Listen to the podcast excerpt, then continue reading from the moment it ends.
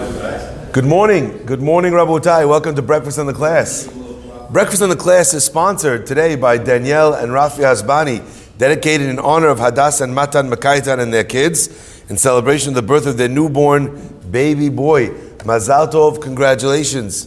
As well, the week of Cobra was sponsored by David E. Ash in honor of you and your substantial capacity to do good today and every day. And uh, as well, finally, uh, for Haim Rafael ben Farida, for Refuah Shelema, Refuat HaNefesh, Refuat HaGuf, Bekarov Mamash, and Yaakov Israel ben Tamar Malka. We'd like to welcome also some uh, listeners who have joined us in person live for breakfast in the class. Hazaku Baruch. Um, people did not realize that this is actually, I don't know how, people did, somehow did not realize that breakfast in the class happens every day in live with people at, at it. So, yeah, Baruch Hashem. Uh, tickets online. Tickets online, exactly, at Ticketmaster and at uh, StubHub. Okay. Uh, by the way, the guy outside scalping tickets is a sketch, don't buy from him. Okay. The Pasuk tells us, V'natati nega tzarat bebet uh, Eretz achuzatchem. HaKadosh Baruch Hu tells the Jewish people, you're going to get to Eretz Israel, and I want you to know, I'm going to put tzarat on the door, on the walls of the house of your inheritances. So you're going to get to Eretz Israel, you're going to find a beautiful new house on Street Easy, you're going to move into this house, you're going to think it's fantastic, you're going to check the contract, the contract says sale as is. But you didn't realize that sale as is includes tzarat. You get to the house, big splotch on the wall. Shema Yisrael. Hashem says, I don't want you to not know. I'm telling you ahead of time. There's going to be tzarat on the walls of your house. Let's read the words of Rashi to see why Hakadosh Baruch Hu is not just doomsday predictioning. Bisora lahem. Hashem was giving them a bisora, news, advance warning. Ba'im that they're going to have these difficulties. Lefi shehitminu, why? Because Emoriim, the people who were the Emoriim, the people from the lived in that land, they hid matmoniot shel zahav, treasures of gold, bikirot batehem, in the walls of the homes. Kol arba'im shana shayu Yisrael b'midbar. All the 40 years that the Jewish people were in the desert. Val nega, and through the nega, what happened?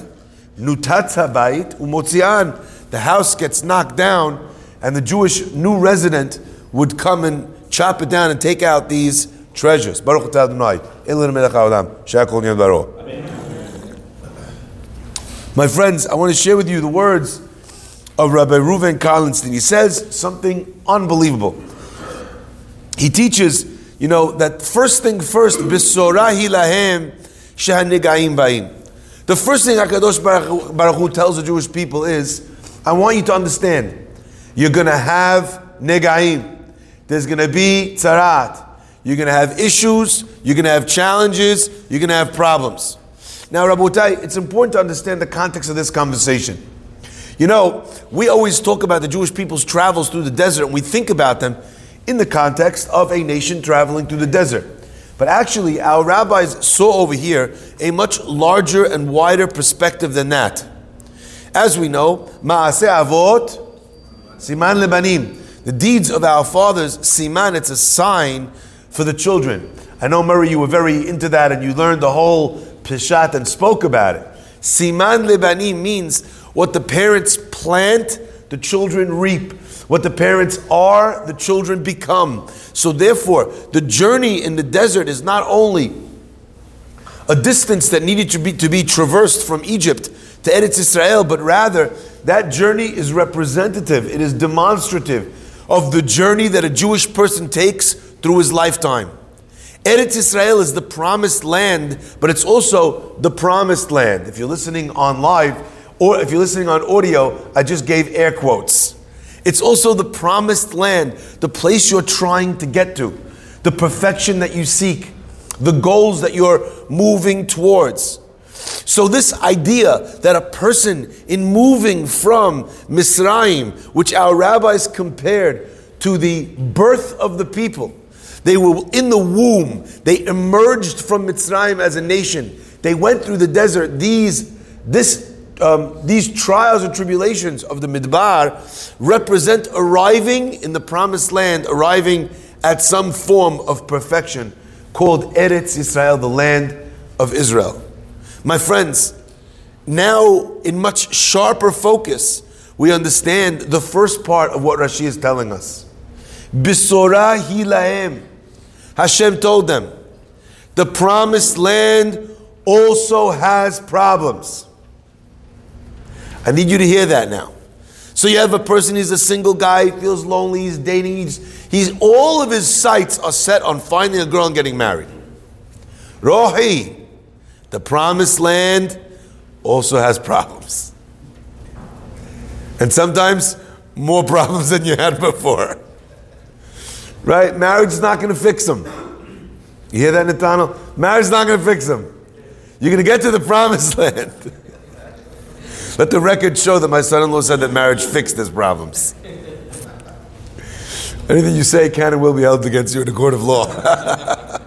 Do you understand, my friends? Do you understand this? You know, the guy is praying to Hashem, please give me the job. You get the job, you have the bad boss. You become the boss, you have the bad employee. This is how it works. Bisora hi lachem. Everyone thinks, I'm going to leave my firm, I'm going to open my own. Then I won't have any problems.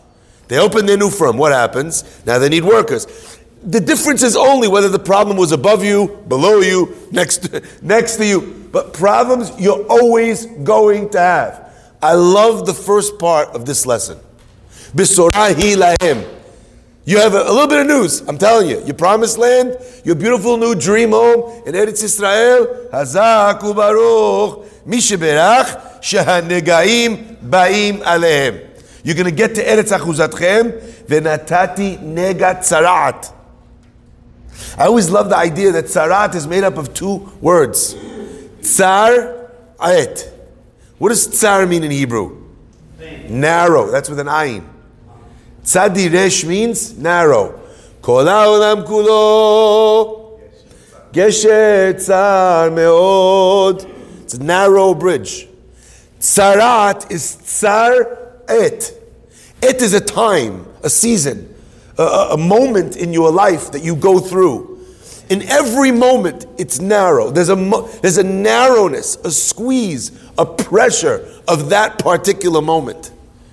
There's a squeeze in marriage, there's a squeeze with children, there's a squeeze with work. There's a squeeze with learning Torah. You can't find the right chavruta. You do find the right chavruta, but the yeshiva is not good. You like, you finally get a good partner. Now you're in a, you move up a shiur, 12th grade. You don't like the rabbi. You, know, you don't connect to him.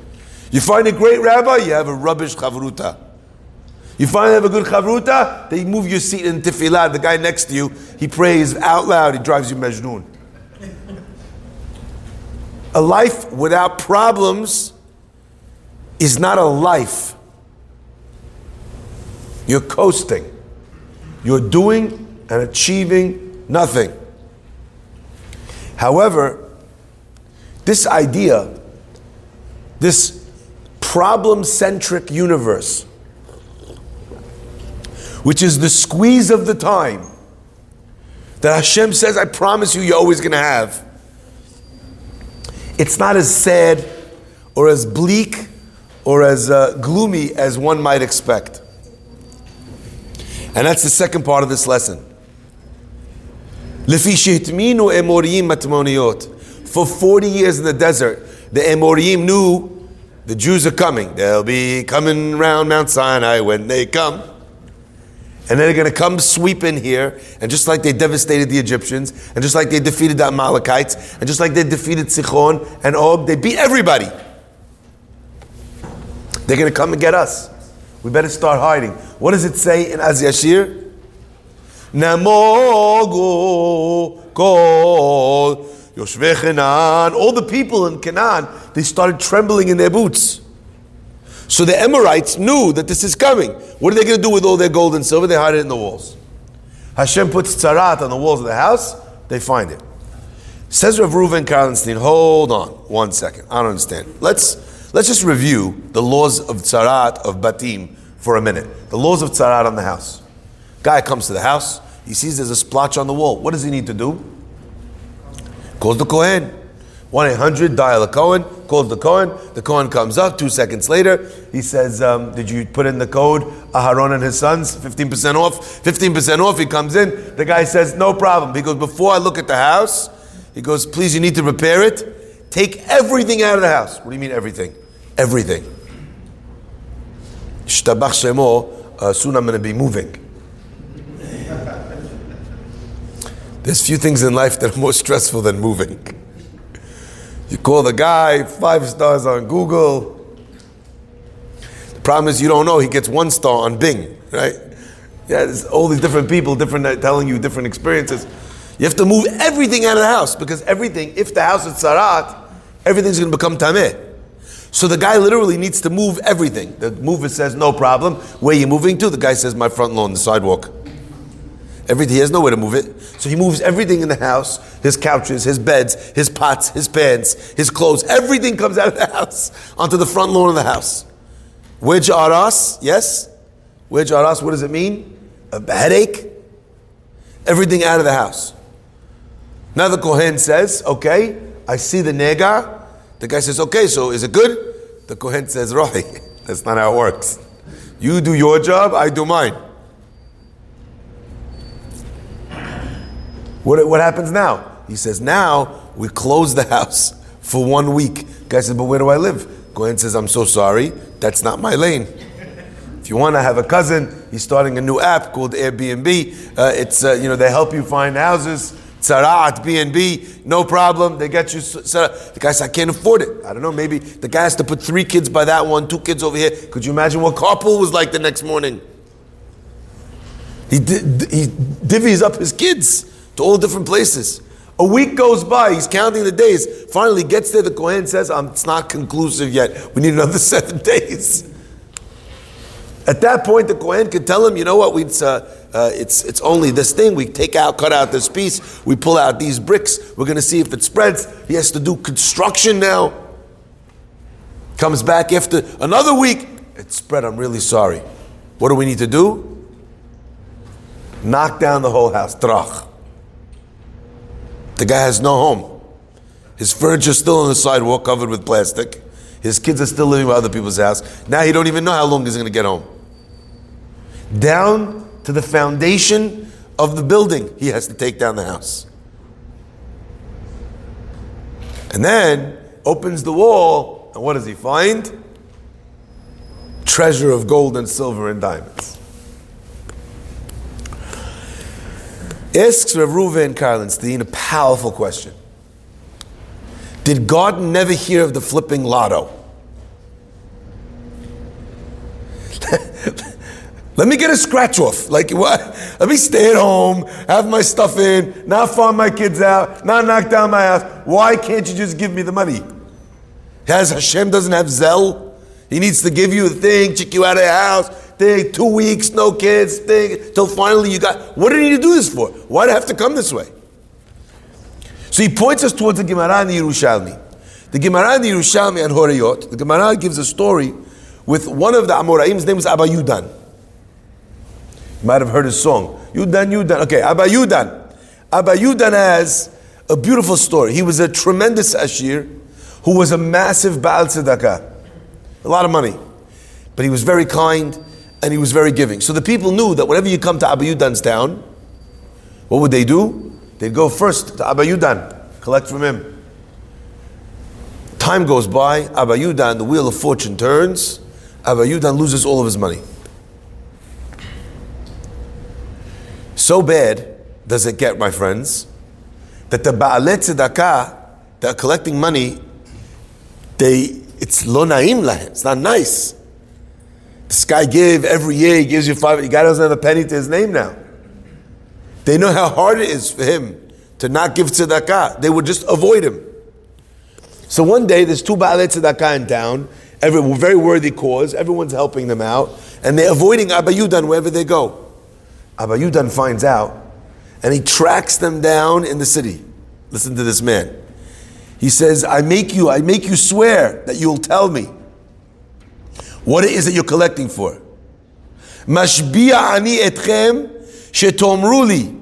I I make you swear that you tell me avur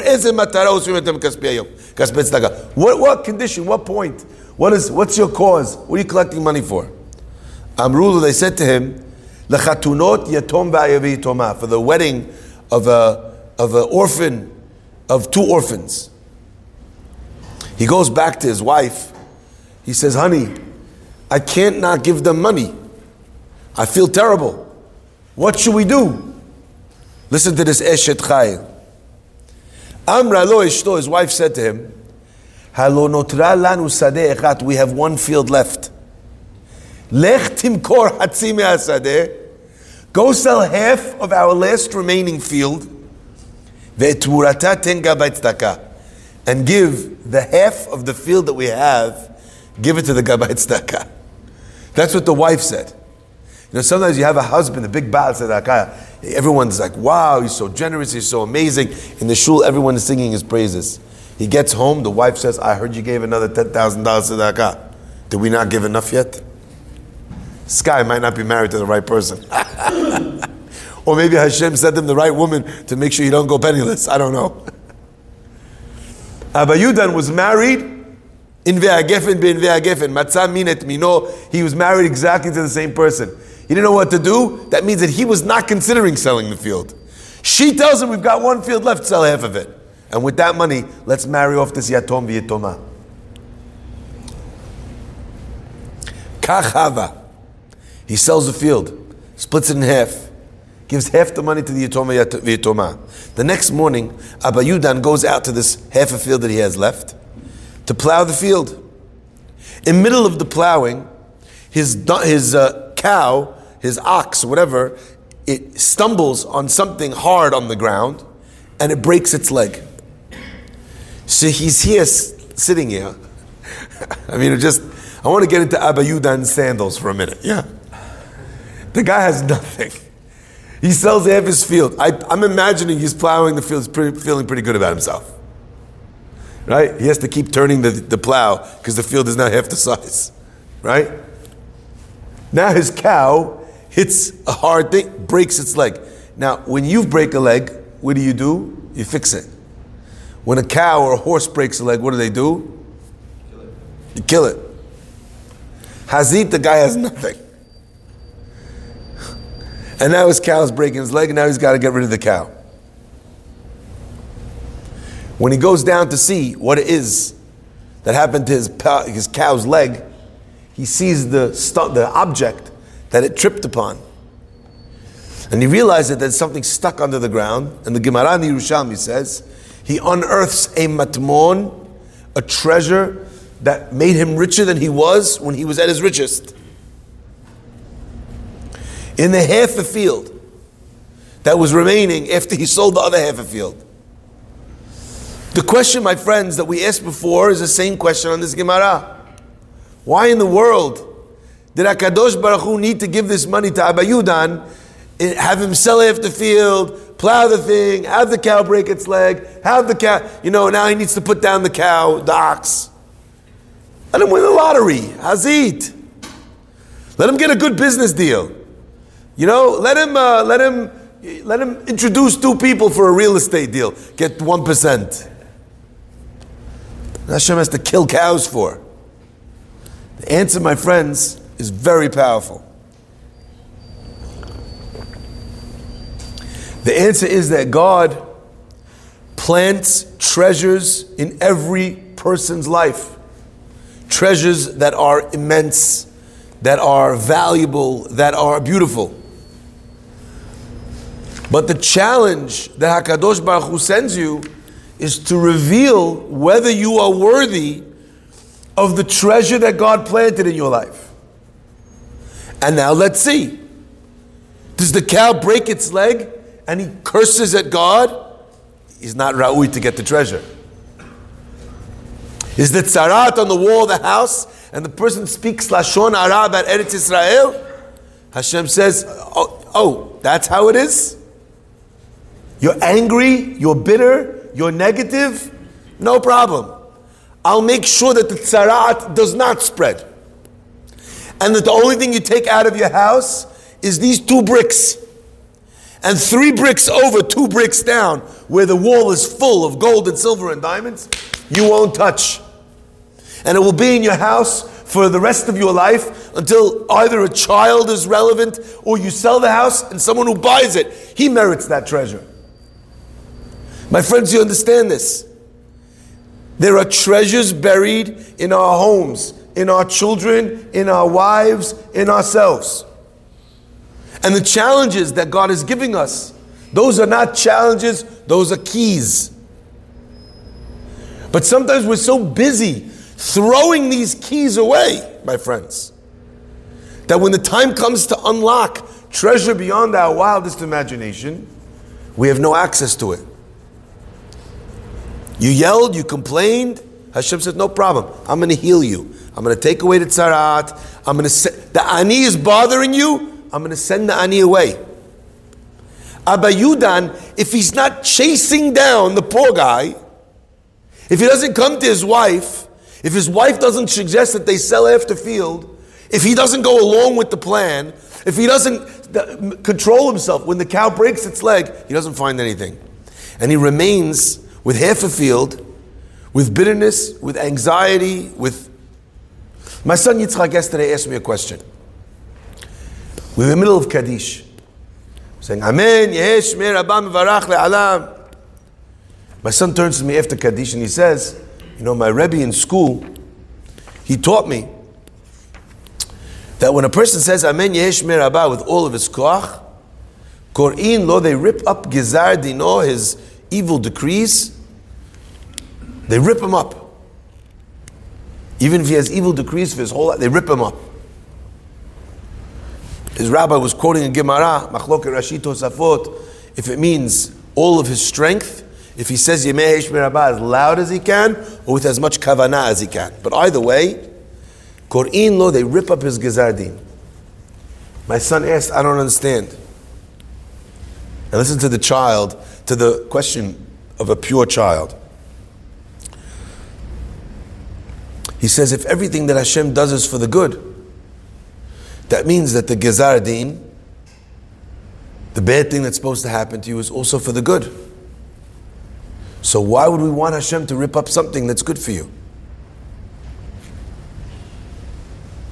Powerful question. So he offered an answer. I couldn't answer him on the spot because he was still praying. Gave him a minute to think about it. And he answered the question that he himself asked. He said, maybe, maybe he said, the Gizardin that a person was supposed to get was trying to get him to pray. And if it was trying to get him to pray, then when he prays, then it's not necessary anymore. So it was good because it got him to pray. Brilliant answer. But I shared with him maybe a little bit of a different perspective. I said that it's true that that was the Gezardin, that was the best thing for him. Before he said Yehesh Mirabam Barach Before he looked at his life with its Gizre Din, with all of its negative decrees, and what did he say about that life? You know, if they're ripping up bad decrees, it means that there's bad decrees to rip up. That means he's living with bad decrees. And what was his refrain? And what did he say with all of his strength, not holding anything back, either in kavana or in volume? God's great name should be blessed. Forever and ever. If that's what he says with, with bad gezerot in his life, then the person that responds that way What's there for him, these bad gezerot, they no longer refer to this person. He's now a different person. The challenges that come your way are keys. And God says, I want to give you great things. I don't only want to rip up bad decrees, I want to write the most magnificent ones. But in order to do so, I need to see how you react to the difficult ones. Which boss is going to give you a raise before they set you tasks to complete at work? They give you a job. You say, you know, I want more responsibility. I want to get a, I want a raise. I want a new title. What does the boss say? You know what? I'm going to give you this case. No one could crack it. No one could get the money from this guy. If you get the money from this guy, then we'll have a conversation. Two ways of looking at this. The guy looks at the court case, the case and he says, I'm going to do it. I want the raise. That's the guy who came in, asked for the raise, and the response got the case. He attacks the case. He stays up nights trying to think of different ways to legally corner the guy, different conversations, different ways to convince him. Fantastic. He's energized. What if the boss didn't tell him, I'm giving you a raise? He just walked into his office and he put the case on the guy's desk. The guy looks at the case, he's like, Shema Israel, this is the case he gave me. No one could solve this case. The boss hates me. He hates my guts. He wants to see me fail. He's trying to fire me.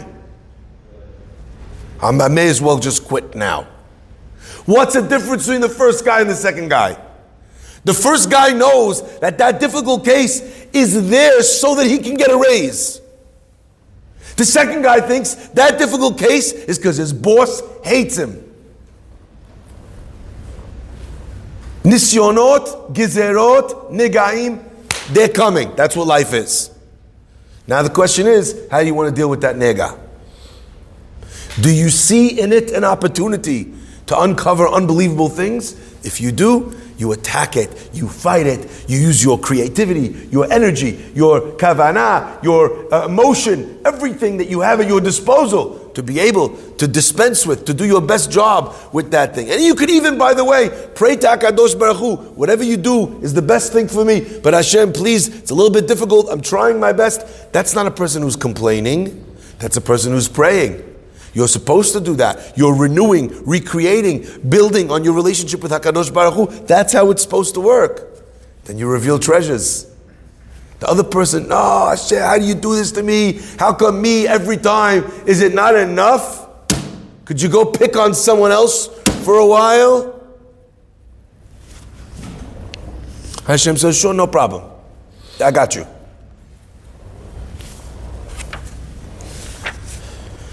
Ay, ay, ay, ay, ay.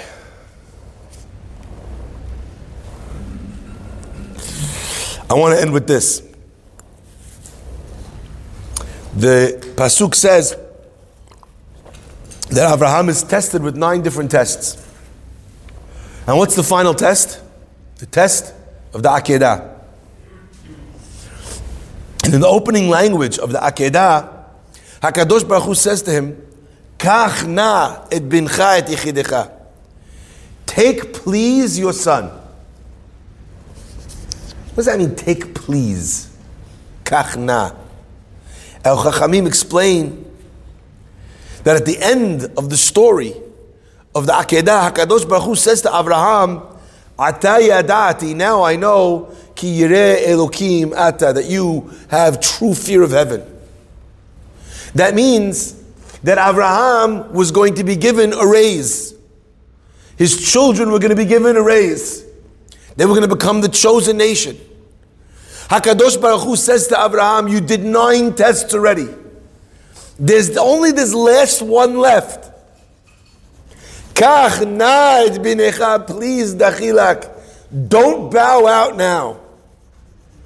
Don't complain now. Don't kvetch now. Stand up now. And I love the response to the kachna.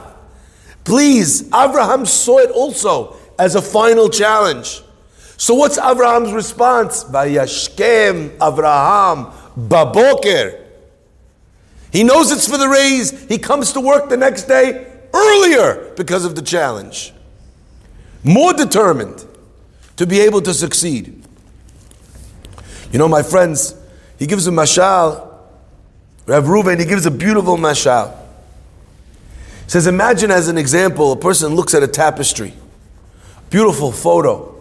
From the front, you see a sky, a big blue, beautiful sky, you know, and as it gets down towards the bottom, you start seeing green grass, mountains, and then further down on this tapestry, you see uh, a son and a father playing in the sand, building a sand castle, you know, in front of this beautiful mountain, uh, in front of the under the big blue sky.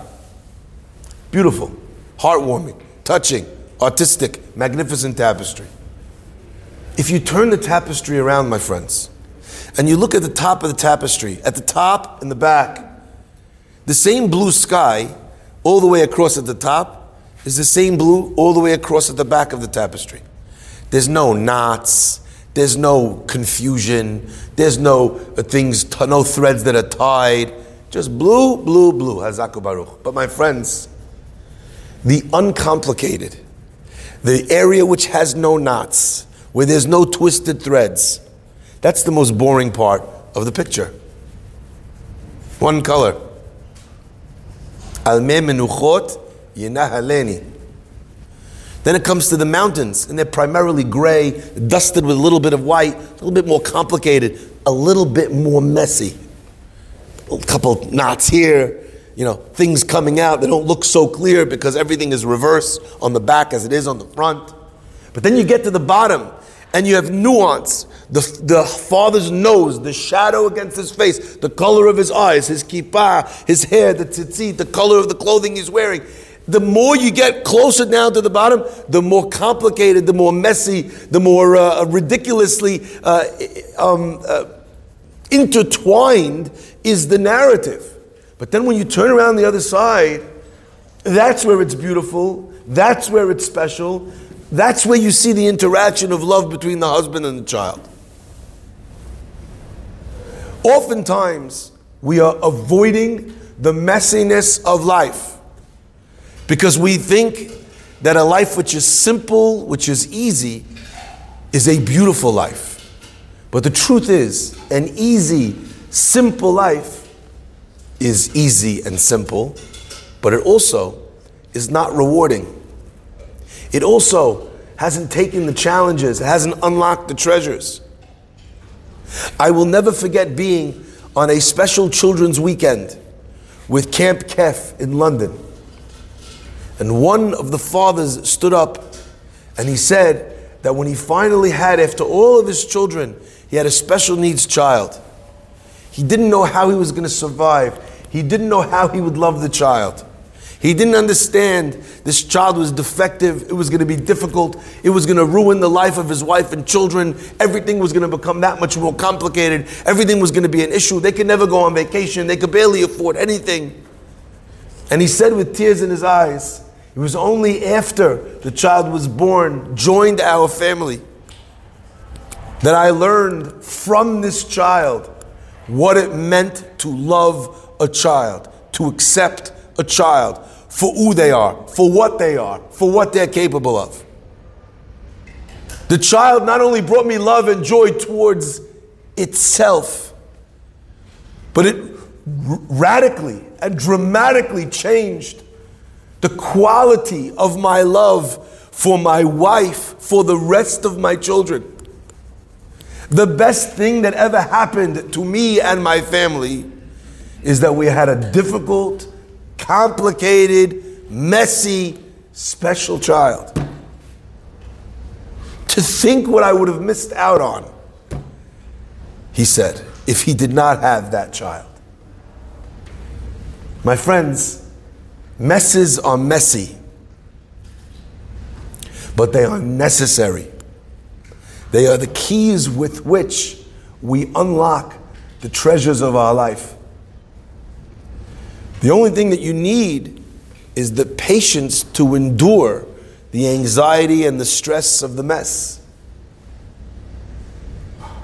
A person should be asking themselves when they go through something like this what key am I getting here? What treasure is waiting to be unlocked with this? Is it in my family life? Is it in my avodat Hashem? Is it in my mental and emotional health and stability? Is it in wealth? Is it in health? It's always a key to something. Hatob kilochalu rachamecha. Right? Hashem is good. His mercy is unending. If He's giving you something, you can be sure that there's a reason. Baruch Adonai Le'olam. Amen ve'amen. Rabbi